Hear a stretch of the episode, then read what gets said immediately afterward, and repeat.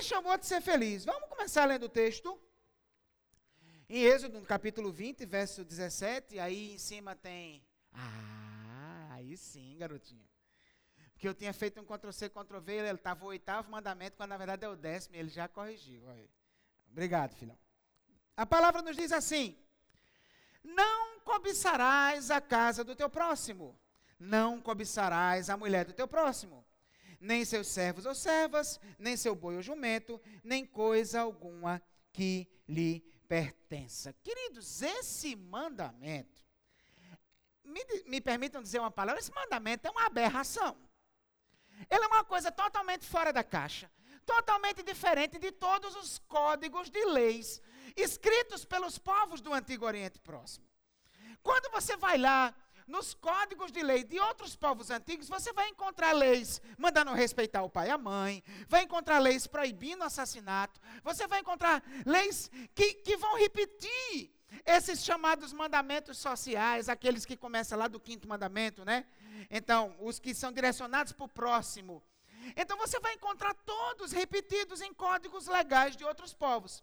Mas o décimo mandamento não existe paralelo em nenhuma legislação dos povos antigos. Justamente por quê? Porque uma coisa é eu estabelecer uma lei para regulamentar o seu comportamento. Se você matar, eu sei que você matou e eu vou lhe punir. Se você furtar, eu descubro que você furtou e eu vou lhe punir. Mas que raio de lei é essa que diz não cobice? O, essa lei está regulamentando os desejos do seu coração, percebe? Então isso é uma coisa completamente fora do comum. Uma coisa que jamais poderia ser pensada simplesmente por um legislador humano. Porque não tem como o legislador vir estabelecer uma lei, Arnaldo, advogado, né? Estabelecer uma lei que ninguém tem, não, tem nem como saber se você infringiu ou não. Agora, como o legislador do decálogo é o próprio Deus, aquele que conhece o coração, aí faz todo sentido essa lei. Não cobiçarás. Então eu convido você a, a prestar bastante atenção para entender, porque de fato essa lei, o, o, o décimo mandamento, ele não é o mais importante, mas certamente ele é o mais diferente. E aí, com certeza, se Deus traz algo assim tão diferente, é porque Ele quer que o seu povo seja especialmente diferente. Amém? Então, abra o seu coração, que Deus tem coisas a lhe falar. Vamos começar entendendo bem o que é essa história de cobiçar, tá? O verbo que é utilizado aqui para cobiçar, que é o verbo grego hamed, ele tem um sentido fundamental, queridos, de ser atraído pela aparência de algo e desejar esse algo. Tá? Então, assim, o, o, o, ele, esse verbo aparece 21 vezes no Antigo Testamento, e dessas 21, as 19 vezes são desejo por algo visível. Porque essa é a ideia fundamental, você vê e deseja. Só que a questão é, será que o décimo mandamento, ele está estabelecendo que, no geral, nós devemos reprimir todos os nossos desejos? Porque assim, eu, eu, por exemplo, eu fui educado, fiz catecismo na igreja católica, eu fui, fui educado numa tradição católica romana. E na tradição católica romana, eles ensinam esse décimo mandamento simplesmente como não cobiçarás. Eu aprendi assim, só com essa sentença, sem a continuação do texto. E aí a ideia que me ensinaram à época, a professora Margarida, quando eu fazia a terceira série do finado primário, antigamente chamava primário, né? Então, eu me lembro que a professora Margarida, ela disse, olhe, nós temos que aprender a aceitar o que a gente tem. E não está querendo nada. Se tiver só o que tem, está bom demais. Como se por acaso Deus quisesse que a gente vivesse num estado de repouso constante, sem nenhuma ambição, sem nenhum desejo, sem nenhum interesse em ter algo a mais, algo além, desfrutar de algo a mais. Nós vamos ver nesse texto que não, que a ideia não é essa. Aliás, o próprio verbo hamed, ele é um verbo que é usado algumas vezes para desejos bons.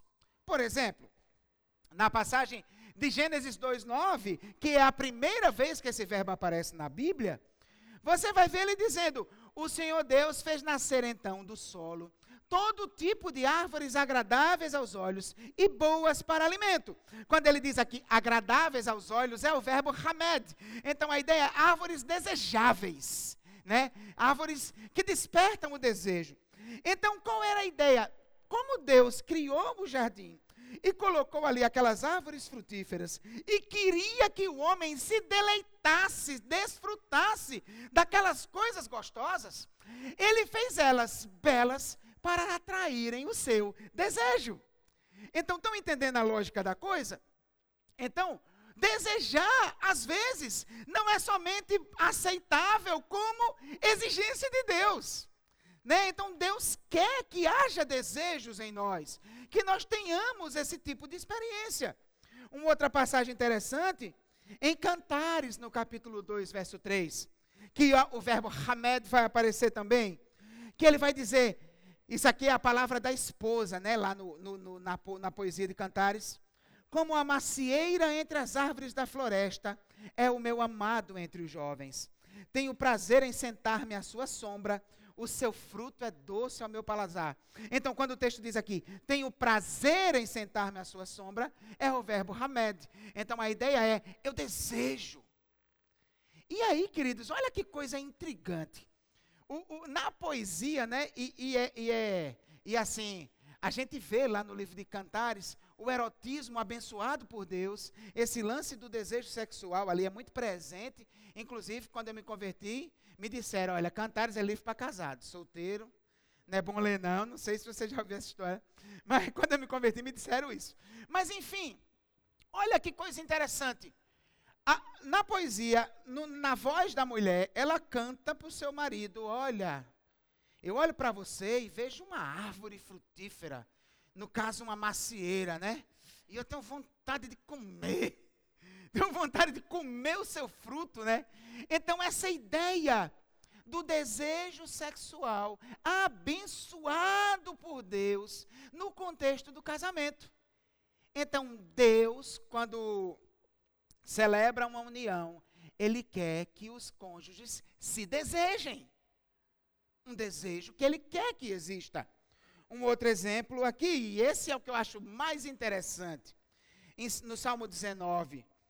As ordenanças do Senhor são verdadeiras, são todas elas justas, são mais hamed, desejáveis aqui, né? Do que o ouro, do que muito ouro puro, são mais doces do que o mel, do que as gotas do favo. Então, preste atenção, a mesma palavra que está lá no décimo mandamento, não cobiçarás, é a palavra que diga, cobice. Deus fez frutos cobiçáveis, Deus quer que os cônjuges se cobicem, e Deus quer que nós cobicemos a Sua palavra, desejemos, tenhamos esse anseio pela Sua palavra. Então, queridos, esses textos deixam de forma clara para nós que Deus não criou ninguém para ser uma pessoa completamente, digamos assim, tá bom, não preciso de mais nada, não desejo nada, não quero nada. Deus não criou ninguém para ser assim. O desejo em si não é o problema. O problema é o desejo ilícito. O desejo direcionado para aquilo que Deus não quer que você direcione o seu desejo. É disso que o mandamento está falando. E por isso a gente precisa olhar de novo para o texto. O que é que o texto vai dizer?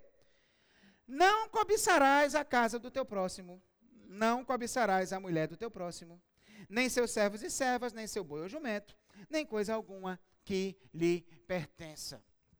Então, perceba, o, o, isso aqui, lógico, é num contexto da cultura agrícola antiga, não, você não pode querer entender que hoje o sentido desse mandamento é somente que não se deve cobiçar casa, mulher, boi e jumento. Né? Esses eram os bens no contexto da cultura rural do, da, da, dos hebreus antigos. A ideia fundamental aqui é deseje, mas deseje o que Deus tem para você. Não deseje o que Deus tem para o outro. Esse é o sentido da cobiça pecaminosa. A cobiça, o desejo, só é pecaminoso quando é direcionado para uma coisa que Deus não separou para mim. Não, não, não. Esse não é para mim. Essa casa não é para mim. Esse carro não é para mim. Esse carro foi para o irmão. Foi para aquela pessoa. Essa é a ideia, tá? É, a pessoa, o, o problema desse mandamento é quando alguém olha assim, mas olha o carro que fulano comprou, não é justo. Quem tinha que ter um carro desse era eu. Né? Olha só, rapaz. Eu só vejo na rede social essa pessoa viajando. É, é, é, não sei aonde, é na Disney, é, é casa na praia, é não sei o quê, é chupando manga no sertão de Pernambuco, né? então, a cobiça pecaminosa é dizer, mas por quê? Por que, que tanta coisa para essa pessoa, tanta bênção, tanta coisa e eu aqui, né? Para mim a maior dificuldade, a maior luta. Essa é a cobiça pecaminosa. É isso que Deus não quer ver no coração do seu povo.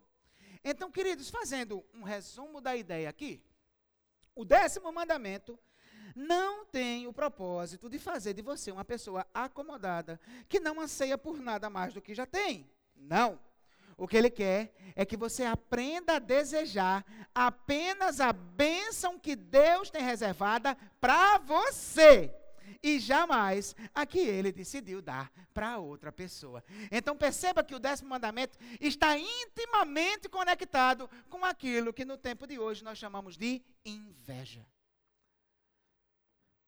O décimo mandamento precaver o nosso coração para que a gente não se veja nessa perspectiva equivocada de querer aquilo que não foi reservado para a gente aquilo que Deus reservou para o outro.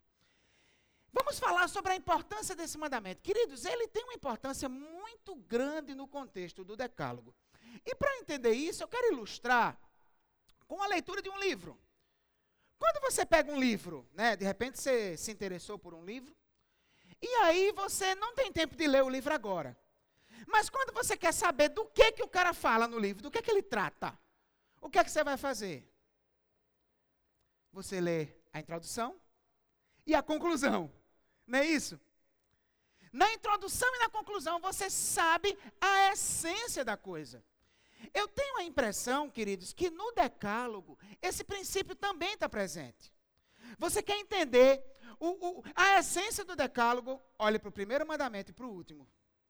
Lembra que eu ensinei aqui, alguns, nos primeiros episódios, que os dez mandamentos, eles segundo o próprio Jesus, se resumem. Na verdade, Jesus disse que a lei toda se resume ao quê? Amar a Deus e amar o próximo. Não é isso? E nós vimos que os dez mandamentos ilustram isso de forma perfeita. Por quê? Porque nos dez mandamentos nós temos quatro mandamentos que regulamentam o amor a Deus. Não terás outros deuses diante de mim, não farás imagem de escultura, não dirás o nome de Deus em vão, guardará o dia de sábado. Então a ideia qual é? Eu tenho uma aliança de exclusividade com Deus. E aí, uma vez que eu tenho uma aliança de exclusividade com Deus, eu não tenho outros deuses, eu só tenho Ele como Deus. Como é que eu honro esse Deus único? Eu rejeito os ídolos, eu honro o seu nome e guardo o seu dia. Percebe que os três, que os mandamentos 2, 3 e 4 são filhos do primeiro? O primeiro é a essência, é o fundamento. No caso dos mandamentos sociais, esses mandamentos que regulamentam o amor ao próximo, é o contrário. O fundamento é o décimo. Por quê? Pensa comigo. Você honra o mandamento de honrar pai e mãe, o mandamento de não matar, de não adulterar, o mandamento de não é, de não furtar e o mandamento de não dizer falso testemunho contra o próximo. Se você não cobiçar, automaticamente você vai cumprir os cinco. Porque eu não vou querer tomar a honra que não é minha, a honra é dos pais. Eu não vou querer tomar a vida que não é minha, a vida é do próximo, não posso tirá-la.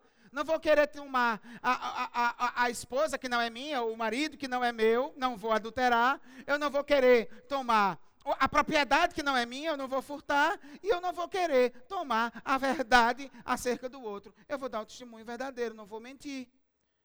No tribunal, que é o contexto lá do mandamento.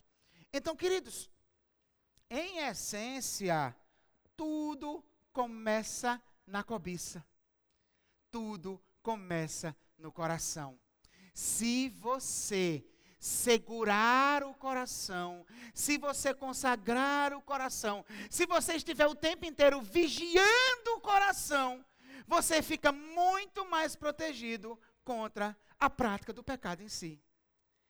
Então, esse mandamento ele nos chama para essa santidade radical.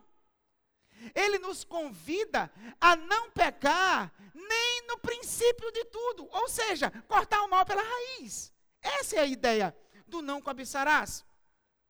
E eu acho interessantíssimo um paralelo que vai existir entre o décimo mandamento e o sermão do monte. Se você tem familiaridade com o Sermão do Monte, é incrível. Na minha opinião, o Sermão do Monte é quase todo resumido em não cobiçarás.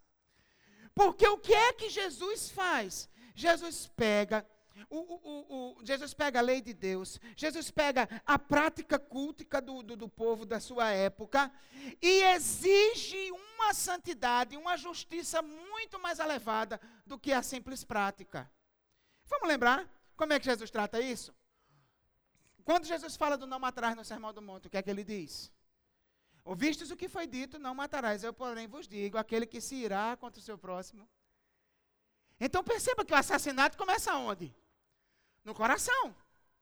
Então Jesus chama os seus discípulos a não ficarem apenas se esforçando para não matar. Ele chama os seus discípulos para começar a trabalhar o problema do coração. Ele chama para ir. Então, olha, você não se esqueça, você é, mata quando assassina. Aliás, mata quando assassina. você peca quando assassina. Mas você já pecou quando se irou. Porque você ali já estava matando no seu coração. Isso é muito significativo. Tá? A outra coisa, o adultério é a mesma coisa, lembra? Ouvistes o que foi dito? Não adulterarás. Eu, porém, vos digo: aquele que olhar com intenção impura já adulterou. Ou seja, ele chama a santidade no nível do não cobiçarás. Tanto no, no, assassinato quanto no adultério. A questão do juramento, que é o que vem em seguida, que está relacionado com o quê? O falso testemunho. Porque o que é que acontece? Você se lembra que, que, que a, a, a, o judaísmo da sinagoga, o judaísmo rabínico do tempo do Novo Testamento, ele estabeleceu tipo um regimento interno de juramentos. E o interessante é que tinha uns juramentos que você podia quebrar e outros não. Você lembra que Jesus falou que, que o, o, por exemplo, que eles diziam assim: se você jurar pelo santuário, você pode quebrar, mas se jurar pelo ouro do santuário, não pode. Lembra dessa passagem? Está lá nos evangelhos. Né? Então eles diziam assim: olha, você pode jurar por isso e quebrar, mas se for por isso, não pode. Pode jurar por isso e quebrar, mas se for por isso, não pode. Que, como é que Jesus trata o juramento? Jesus quebra esse desejo de burlar, de maquiar a verdade, com essa ideia de não pode jurar por isso nem por aquilo, mas se jurar por aquilo, pode cumprir, se jurar por aquilo outro, pode descumprir. Não, ele diz o quê? Sim, sim, não, não. Então, com isso, ele está tratando o quê? Esse desejo de omitir a verdade, de esconder esse desejo do falso testemunho por meio do juramento falso, do juramento dentro lá daquele contexto que eles criaram. Aí depois que Jesus trata essas três questões e que estão intimamente conectadas com os dez mandamentos, não matarás, não adulterarás e não dirás falso testemunho, aí Jesus vai tratar a prática religiosa. Lembra?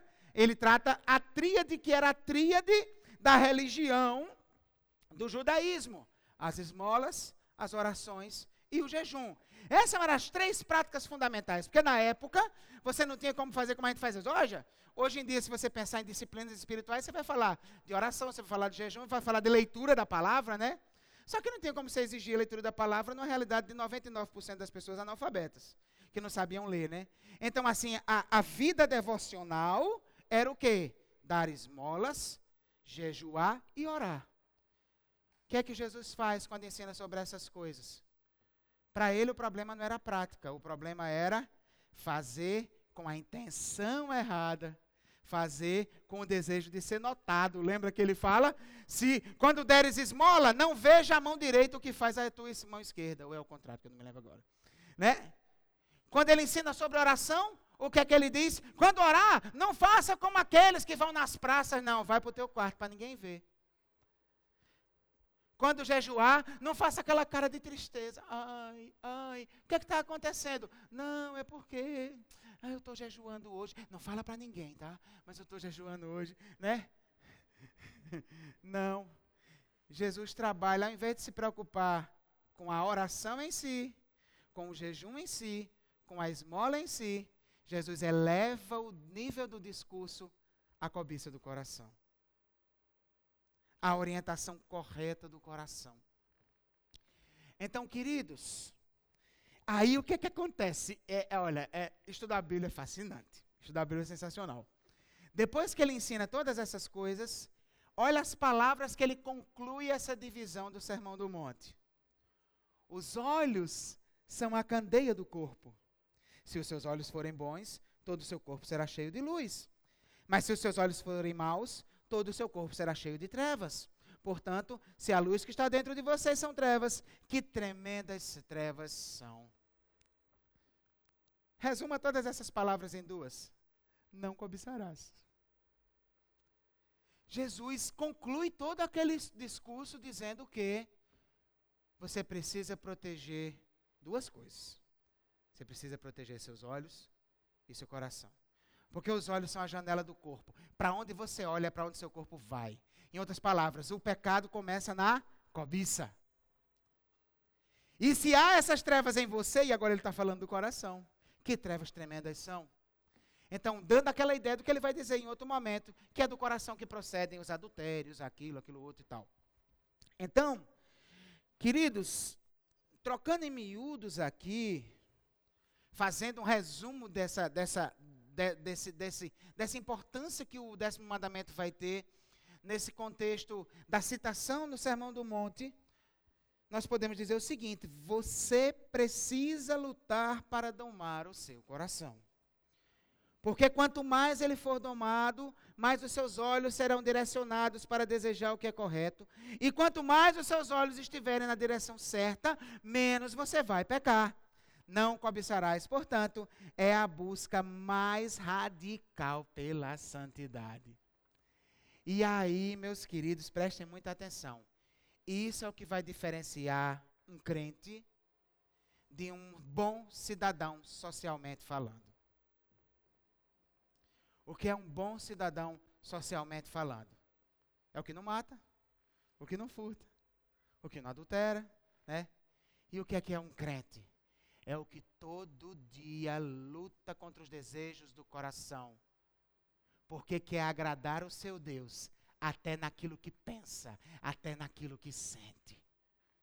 E esse é o chamado de Deus para mim e para você. Amém.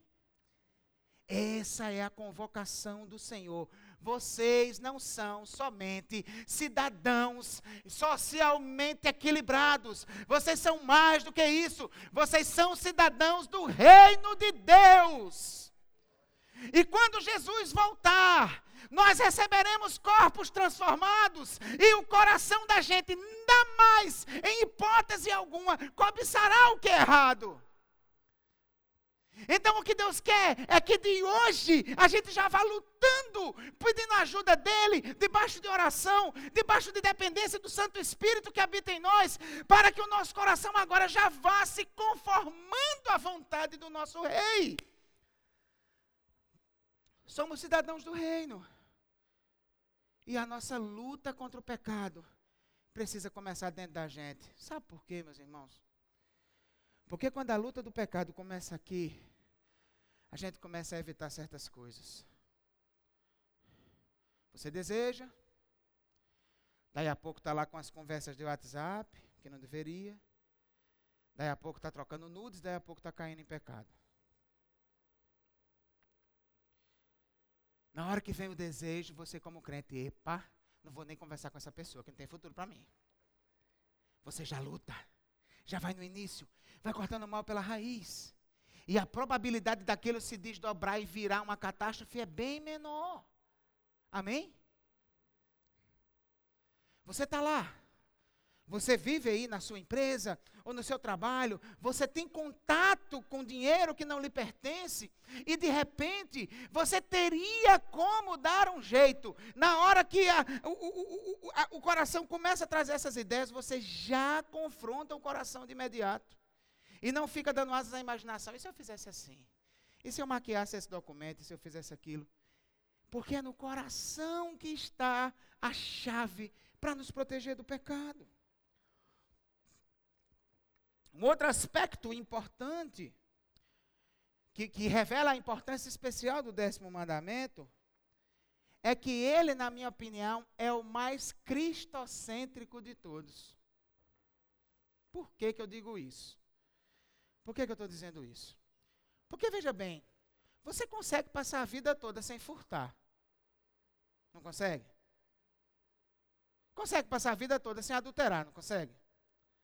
Você consegue passar a vida toda sem matar? Celso já matou quantos? Nenhum, né? Se se segurar, é capaz de chegar ao final e não matar ninguém, não é não? Então, preste atenção. Se a lei se resumisse a esses mandamentos comportamentais, né? Então, podia ser até que aparecesse um que chegasse lá no fim da vida de boa. Como, por exemplo, aquele jovem rico que chega para Jesus, vocês se lembram? Tenham cumprido tudo isso. Mas, amigo, quando chega no não cobiçarás, amigo, aí já era. Porque você pode dizer que nunca adulterou, mas dizer que nunca deu uma olhada é bem mais difícil. Você pode dizer que nunca matou, mas dizer que nunca teve vontade de voar no pescoço é difícil. Você entende?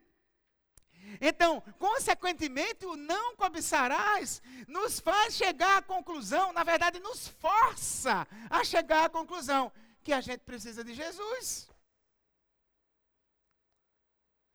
Porque sempre no não cobiçarás, algum momento a gente vai tropeçar. Sempre é aí que vem o tropeço.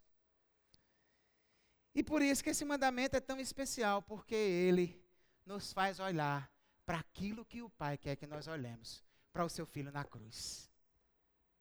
Nos faz perceber que nós precisamos dele. Amém?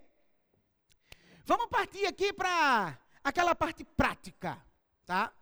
Vamos dar uma olhada aqui em algumas questões práticas para a gente aplicar na nossa vida esse mandamento e, que, e conselhos que nos ajudam, nos fortalecem para não cair nesse mandamento.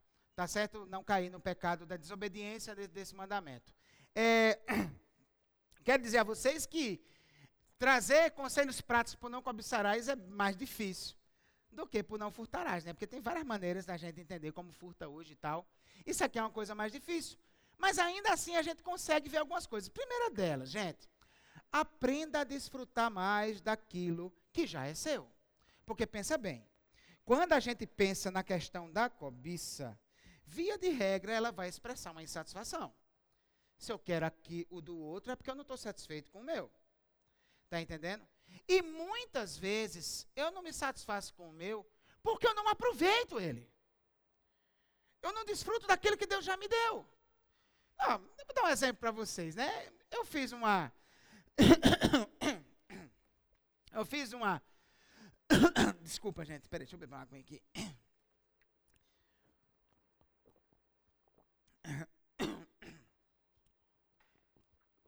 Eu fiz um torro, torro, ficou engraçado, não foi? Isso ainda é fruto da noite de ontem, viu? Não, Deus é tão bom porque eu pensei que eu ia acordar rouco hoje. Né? Ontem teve o, o, o Luau dos Casais, que, diga de passagem, foi sensacional. O ministério arrebentou o ministério de casais. Foi sensacional. Mas e eu cantei muito e achei que não ia. Aí agora está reclamando aqui a garganta. Mas enfim. É, eu fiz uma, uma transação e, e, e, eu e a minha esposa compramos uma casinha lá na cidade dela. Para a gente passar as férias, tá entendendo? E, e sei lá, quando eu ficar velho, eu tenho onde ir. Sei lá, né? A gente não sabe o dia de amanhã. Mas enfim. E aí, por causa disso, eu precisei vender meu carro e trocar ele por um mais veinho, né? E aí eu tô com um carrinho veinho, rapaz. Você abre a porta do bicho aí, pá, pá, tec, tec. É, é uma diversão, sabe? É uma diversão. Só que aí o que é que acontece, rapaz? Quando foi semana passada, não, foi semana retrasada, ele já está precisando de novo. Eu levei ele para lavar, né? Fui no lava-jato. Aí lavaram, ajeitaram, botaram um cheirinho dentro. Rapaz, quando eu fui buscar sair nele, eu digo, mas rapaz, que carrinho filé? Né? Você, parece que quando você desperta para cuidar melhor do que você tem, e perceber o, coisas boas que ele tem para lhe dar, você fica menos suscetível à cobiça, porque, poxa, não é que eu não quero um carro mais novo, eu quero, mas eu estou curtindo o que eu tenho. Eu posso curtir. Isso faz toda a diferença. Então você precisa aprender a desfrutar daquilo que você tem.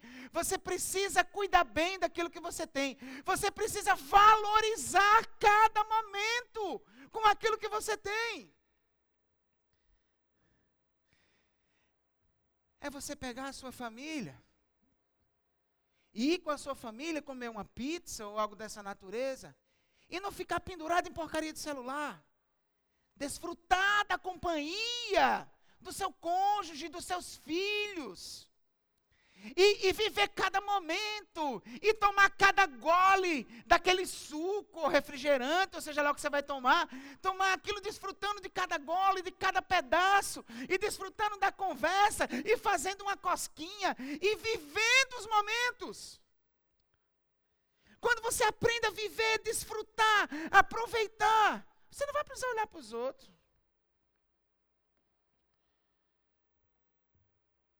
Eu sou casado, tenho uma mulher bonita e cheirosa. Por que, que eu vou atrás de outra? Eu só vou atrás de outra se eu não tiver cheirando a minha. Então cheire sua esposa. Cheire seu marido. Aproveite o que você tem. O que Deus lhe deu. E isso vai lhe proteger de ficar olhando para o que é dos outros porque não é a bênção que Deus separou para você. Amém? Então, desfrute, aprenda a desfrutar mais daquilo que já é seu. Isso lhe protege contra a cobiça. Segunda coisa, deseje ter coisas a mais, mas não condicione a sua felicidade a isso. Como eu já falei, Deus não quer que você fique sem desejar. Você quer, pode querer melhorar de vida, deve, querer ter uma condição melhor, conquistar bens, conquistar coisas. Mas você não pode condicionar a sua felicidade a isso, porque senão vira idolatria. Está entendendo? Então, quem é o mestre nisso é o apóstolo Paulo. O famoso texto de Filipenses, eu sou apaixonado por essa passagem. Quando ele diz assim: sei o que é passar necessidade, sei o que é ter fartura. Aprendi o segredo de viver contente em toda e qualquer situação, seja bem alimentado, seja com fome, tendo muito ou passando necessidade. Tudo posso naquele que me fortalece. Apesar disso, vocês fizeram bem em participar de minhas tribulações. Só para você lembrar do contexto de Filipenses, Paulo estava preso em Roma.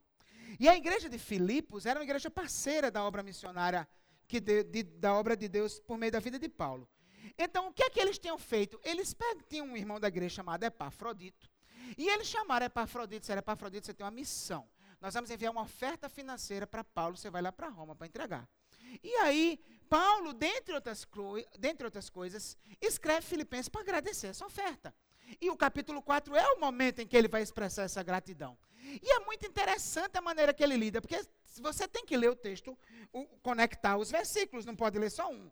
Se você só ler a parte de cima, sem o que é passar necessidade, aprender a viver contente, aí você vai ter a impressão que Paulo não queria, não quer melhorar, que ele está gostando de, de ter aperreio, a privação, porque a prisão dele, por ele ser cidadão romano, ele tinha prisão, direito à prisão domiciliar, mas, a, mas no tempo do Império Romano não era como hoje, que o Estado banca o preso, o preso tinha que se bancar. Então ele precisava de dinheiro para pagar o aluguel da casa, para se sustentar. Era assim. E aí, resultado: Paulo não queria passar fome, ficar sem roupa. Paulo queria comer bem e se vestir bem. Por que, que eu digo isso? Porque olha o que ele diz no final: vocês fizeram bem. Vocês fizeram bem em participar da minha tribulação. Vocês fizeram bem em mandar a oferta. Em outras palavras, é como se ele dissesse: manda mais, papai, fica à vontade. Né? Então, tipo assim, eu quero o conforto que essa oferta trouxe para mim. Quem disse que eu não quero? Mas eu não dependia disso para ser feliz. Se ela não viesse, eu ia ficar contente. Do mesmo jeito. E queridos, esse é o segredo da felicidade, no sentido simples que a palavra tem. Não condicione a sua felicidade a coisas ou pessoas. Ah, pastor, eu quero muito casar. Ótimo, deseje isso. Mas se você só for feliz se isso acontecer, esse casamento virou um ídolo na sua vida. Ah, pastor, eu quero muito um emprego para eu ganhar melhor, que eu não aguento ficar todo mês naquela de contenção ali, não sei o que mais lá. Deseje isso, uma condição melhor. Mas fique contente se ela não vier. Porque senão ela vira um ídolo na sua vida. Essa é a ideia, queridos. Então, nos protege contra a cobiça quando nós aprendemos, como Paulo diz aí, o contentamento. Aprendemos a estar contentes. Perceba, não é um contentamento sem ambição. É um contentamento com ambição. Mas que se a ambição não se cumprir, tá de boa. Vamos para frente. Eu, eu, eu, tenho muita lembrança do meu tempo de seminário. Eu, eu, eu conto mil histórias para a galera aqui do meu tempo de seminário. E, e, uma das coisas é que no meu tempo de seminário a coisa era bem apertada para mim. Era bem apertada. Então, assim, minha mãe não deixava faltar comida, é, eu tinha casa para dormir, eu tinha comida, mas, financeiramente falando, era, eu, era muito difícil. E resultado, para você ter uma ideia, eu ia para a igreja no dia de sábado, que era o culto dos jovens, né? E eu, um jovem à época. Assim, a melhor parte do culto não era nem o culto, era sair para lanchar com a galera depois, né? Essa prática era a prática que fortalecia muito os relacionamentos na juventude lá na igreja onde eu me converti. Só que eu nunca ia, porque como é que eu saí para lanchar sem um real no bolso? Não tinha, simplesmente não tinha. Eu não tinha como sair para lanchar. E aí, resultado, eu sempre arrumava uma desculpa. Ah, porque eu tenho que estudar, porque eu tenho que ler, porque eu tenho que trabalhar. Até que um dia um amigo notou, percebeu, isso é enrolação, isso é porque ele não tem dinheiro. E a partir daquele dia, ele me confrontou e disse: Quem vai pagar seu lanche sou eu. E olha, esse caba pagou muito lanche para mim, viu? Mas, enfim, era muito difícil. Mas eu me lembro desse tempo. E, Sandra, eu me lembro, eu não era menos feliz em nada do que eu sou hoje. É impressionante, né? na simplicidade, mas eu era pleno de alegria, do jeito que eu sou hoje. E hoje eu sou rico. No apartamento que eu moro tem até varanda gourmet, meu amigo. É muito chique. Fala sério, não é não? Chega lá, ah, eu quero comer um churrasco, fazer na varanda. Isso é um negócio muito chique, gente. Sabe? Mas em nada eu era menos feliz. É, essa é a chave. Desenvolva isso para você ver. Aprenda isso. E vai fazer toda a diferença. Vai lhe proteger contra a cobiça, consequentemente, vai lhe proteger contra o pecado. Amém? Terceira coisa, respeite a soberania de Deus. O que é que eu quero dizer com isso? Aqui, queridos, a ideia básica é que Deus, Ele é o Rei soberano do universo. Ele é Senhor de todas as coisas, amém? Se ele é o rei soberano, ele se dá o direito de dar umas coisas para uns e não dá para outros. Olha só o que ele diz lá em Êxodo para Moisés: Terei misericórdia de quem eu quiser ter misericórdia. Terei compaixão de quem eu quiser ter compaixão. Sabe, Deus se dá o direito de dar coisas para uns e não dá para outros. Só que a gente às vezes quer que Deus seja como aqueles pais. E olha, eu quero dizer, se você faz isso, você me perdoa eu falar desse jeito, mas eu, como seu pastor, preciso lhe instruir, não quero lhe ofender. Por favor, não me entenda mal. Mas se você faz isso, eu quero recomendar a você que repense. É, você tem dois filhos. No caso da Dayana, isso não acontece porque os dois fazem aniversário no mesmo dia. Né? Mas você tem dois filhos. Aí chega o aniversário de um, aí você vai comprar o presente. Aí para o outro não ficar chateado, compra para os dois. Isso está errado, querido. Minha querida, isso está errado. Não faz isso. Seus filhos, desde pequenos, precisam aprender que na vida é assim. Às vezes é a nossa vez e às vezes é a vez do outro. Nem sempre é a nossa vez. Mas o pior é que tem gente que, que, que, que, diante de Deus dá uma de filho mimado e espera que Deus seja um pai assim. Por que, que ele tem essa bênção e eu não tenho? Né? Porque Deus, eu sou um crente. Botei aqui minha loja, a loja do vizinho, o vizinho é ímpio. E ele tem mais cliente do que eu. Está mais abençoado do que eu. Meu filho, por favor. Deus é rei soberano. O sol nasce sobre justos e injustos. A chuva cai sobre bons e maus. Ele se dá ao direito de distribuir a sua bênção como ele quiser. Aceite isso. Quando você quando você fica questionando por que, que uma pessoa tem e você não, você está querendo assumir o lugar de Deus. E está dizendo a Deus que ele não está fazendo o serviço dele direito. Então, respeite a soberania de Deus. Segunda coisa, aliás, segunda não, né? Já vai bem, na, já vai bem a quarta, a quarta. Se deleite sempre com a bondade de Deus. Uma coisa tem tudo a ver com a outra. Pensa comigo.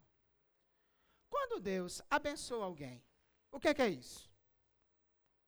Bondade. Ele está derramando bondade sobre aquela vida, amém? Eu não estou dizendo que Deus só é bom se ele lhe dá uma coisa, não. Ele é bom por natureza e manifesta essa bondade derramando bênção sobre as suas criaturas. Amém? Essa é a lógica da coisa. Então, quando Deus dá uma coisa boa para alguém, ele está revelando seu caráter bom. E o caráter bom de Deus é uma coisa para a gente ficar feliz de ver ou de ficar com raiva? Aí, o que é, que é a inveja? A inveja é dizer a Deus: Eu não gosto porque o Senhor é bom. Aliás, eu gosto quando a bondade é comigo. Né?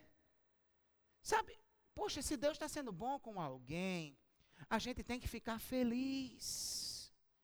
Se o irmão chega com carrão aqui, oh glória, Deus é bom, olha a bondade dele manifestada. Irmão, abre a porta que eu quero sentir o cheirinho de novo. Para ficar mais feliz ainda com você.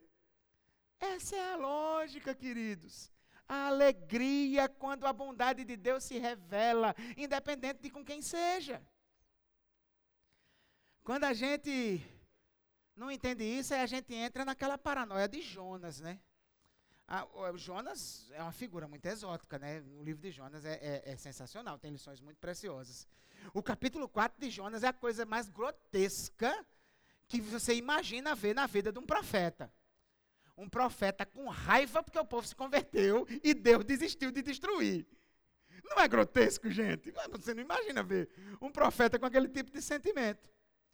Mas por quê? O que é estava acontecendo ali? Jonas não queria que Deus derramasse graça e misericórdia sobre aquele povo, porque aquele povo não era o povo dele. E era um povo que, pela configuração política da época, oferecia risco para o povo dele. Por isso que Jonas fugiu. Fugiu para não pregar, porque não pregando, o povo ia ser destruído e pronto, está resolvido o problema. Deus mata esses miseráveis, mata esses infitetos, está entendendo? E aí Israel fica seguro. Não, gente. A gente tem que se deleitar quando Deus derrama bondade sobre o outro. Ah, pastor, eu não consigo engravidar. E essa pessoa já vai no terceiro filho. Que maravilha! Deus derramou bondade de três filhos na vida dessa pessoa. Mas, pastor, por que, eu não consigo engravidar? Ô, oh, minha irmã, eu não sei. Vamos continuar orando ao Senhor. Mas não condicione sua felicidade. É isso. Mas seja feliz, porque a irmã teve o terceiro, o quarto, o quinto. Essa é, é esse sentimento que Deus quer ver em você. Se deleite sempre com a bondade de Deus. Isso vai lhe proteger da cobiça. E uma vez lhe protegendo da cobiça, ele protege do pecado. Lembre sempre que todo pecado começa no coração e o seu ainda está em obras, né? A passagem que eu mencionei rapidamente e agora a gente vai ler, quando Jesus nos ensina que do coração saem os maus pensamentos, os homicídios, os adultérios, as imoralidades sexuais, os roubos, os falsos testemunhos, as calúnias. De onde é que sai o pecado? Do coração. E por que, é importante a gente estar tá lembrando disso o tempo todo? Porque às vezes a gente acha que por, por ser crente, aconteceu uma mágica assim, né? Aconteceu uma mágica. Olha, é, você é, vivia no pecado, nisso, naquilo, tal. Aí se converteu, plim, seu coração ficou puro. Você nem pisa mais no chão, você flutua. Não, amigo, vida real não é essa não. Tá? Deus lhe separou para ele e começou um processo de transformação diária na sua vida. E essa santificação vai progredindo com o passar do tempo, com quando, quando você cresce, cresce em conhecimento do Senhor e da sua palavra. Então, uma vez que eu entendo isso e me lembro disso, eu vou estar o tempo todo vigiando meu coração. Aí, de repente, eu começo a pensar uma coisa. Peraí, peraí, peraí, deixa eu ver se isso, o coração não está fugindo do foco. Aí, daqui a pouco, eu começo a querer muito uma coisa. Peraí, vamos ver aqui. É legítimo? É de Deus para mim mesmo? Está lembrando disso o tempo todo. Não confie no seu coração. Seu coração, ele é enganoso mais do que todas as coisas. Amém? Então preste muita atenção nisso. E queridos, por último, e na minha opinião mais importante, confie somente em Cristo e dê glória somente a Cristo. Como eu já falei, o décimo mandamento, mais do que todos os outros, mostra o quanto a gente precisa de Jesus. Uma vez eu participei de um projeto evangelístico eu era seminarista. Né? E aí chegou lá, e, e, assim, eu me converti 16 de janeiro de 2000. No dia 15 de março, eu já estava na Palavra da Vida para estudar. Foi muito rápido. Então, eu fui seminarista novo convertido, tá? Foi tudo muito rápido. Então, eu não tinha maturidade bíblica. Aí, a gente já saiu para esse projeto missionário. Aí, eu decorei o roteiro, né? Me ensinaram um roteiro para evangelizar. Olha, o roteiro é esse, assim, assim, assim, assim. Se ninguém saísse do roteiro, estava tudo de boa. Se saísse, eu estava mal, né? Só que aí o que foi que aconteceu? Depois de eu evangelizar várias vezes, já tinha pego até uma segurança e tal. Aí teve um sujeito lá que saiu do roteiro de um jeito que eu não imaginava. O que foi que aconteceu? Eu cheguei lá, né? Falei para ele, tal, tal, tal. Como é, naquela parada de quatro leis espirituais, aí foi foi logo dando aquela de você pecou, né? Você é pecador. E aí eu disse, não, porque você, você reconhece que é pecador? Você sempre perguntava, você explicava e fazia uma pergunta. Você reconhece que é pecador? E aí a pessoa olhou para mim e fez, não, meu filho. Graças a Deus eu nunca pequei, não. Aí eu, eita pau. Todos os outros tinham dito, sim, reconheço, né? Podia até no final não, não aceitar Jesus, mas essa parte todo mundo reconhecia. Mas esse bendito desse senhor disse: Não, meu filho, graças a Deus, nunca pequei. Aí eu, eita pau, e agora o que, é que eu vou dizer, né? Aí eu digo: Não, peraí, peraí.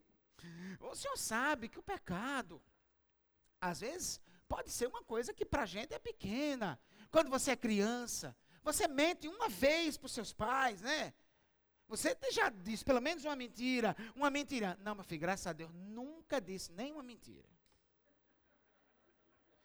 E eu, eita pau, estou diante do Espírito Santo. Aí eu falei assim, não, mas entenda, o, o, o pecado também acontece no coração.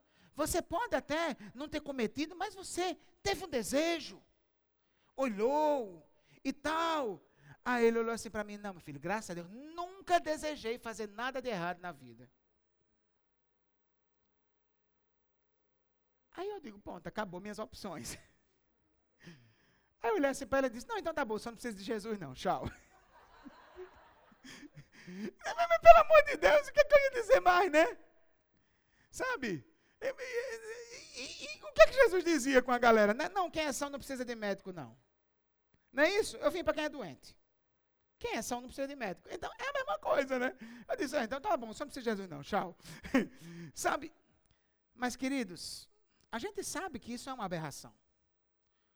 Qualquer pessoa que tenha o mínimo senso de realidade vai reconhecer que na cobiça, em algum momento ele tropeça.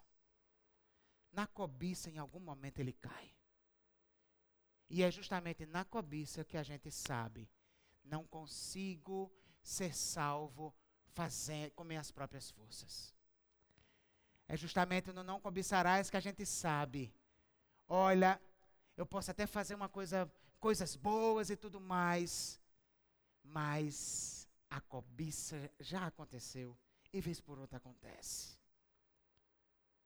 Na cobiça a gente sabe, a lei é incapaz de salvar. Na cobiça a gente sabe, a lei não tem poder de mudar o coração. Ela pode até regular o comportamento, mas ela não muda o coração. E na cobiça a gente sabe, eu preciso da cruz. Eu preciso de Jesus.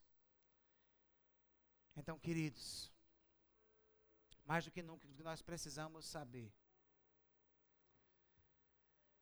é que, embora a lei de Deus seja maravilhosa, como Paulo diz, justa, santa, boa, mas ela não resolve o seu problema. Só Jesus Cristo resolve o seu problema. E isso é importante tanto para alguém que ainda não entregou sua vida a Jesus, como para você que já é crente em Cristo Jesus. Porque se você já é crente em Cristo Jesus, isso lhe vacina contra a arrogância. Você vai saber, não foi por minha causa. Foi exclusivamente por Cristo. Então toda a glória é dele. E se você ainda não entregou a sua vida a Jesus, não se posicionou oficialmente como um crente em Jesus Cristo, você precisa fazer. Porque essa é a única esperança de vida eterna e de salvação para você.